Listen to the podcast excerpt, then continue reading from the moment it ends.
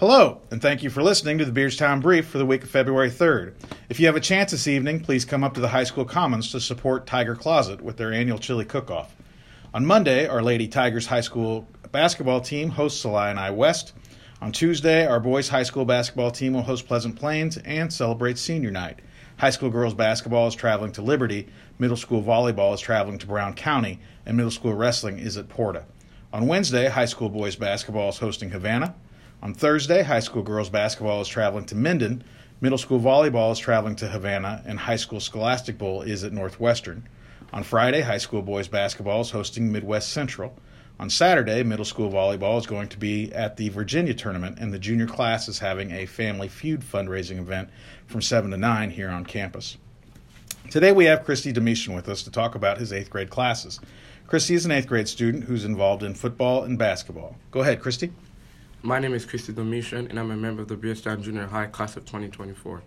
Currently in eighth grade, today I'm going to talk about talk to you about what we are learning here at Beardstown Middle School and what classes we take. I'm currently taking math with Mr. Anderson, and we're learning about linear functions and quadratic functions.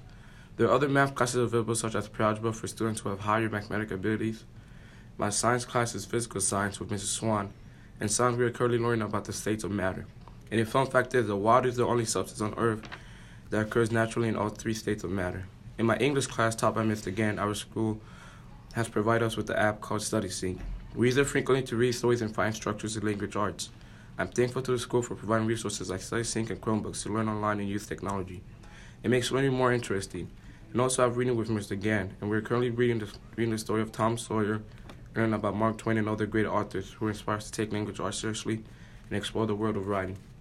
Social studies is taught by Mr. Byrne, and we've been learning about the Gilded Age, urbanization, the reformers, and the women's right movement, and the suffragists who led the way for the women's right to vote.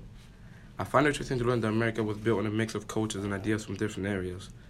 Overall, I enjoy my school and appreciate appreciate of its efforts to support us and help us grow and learn.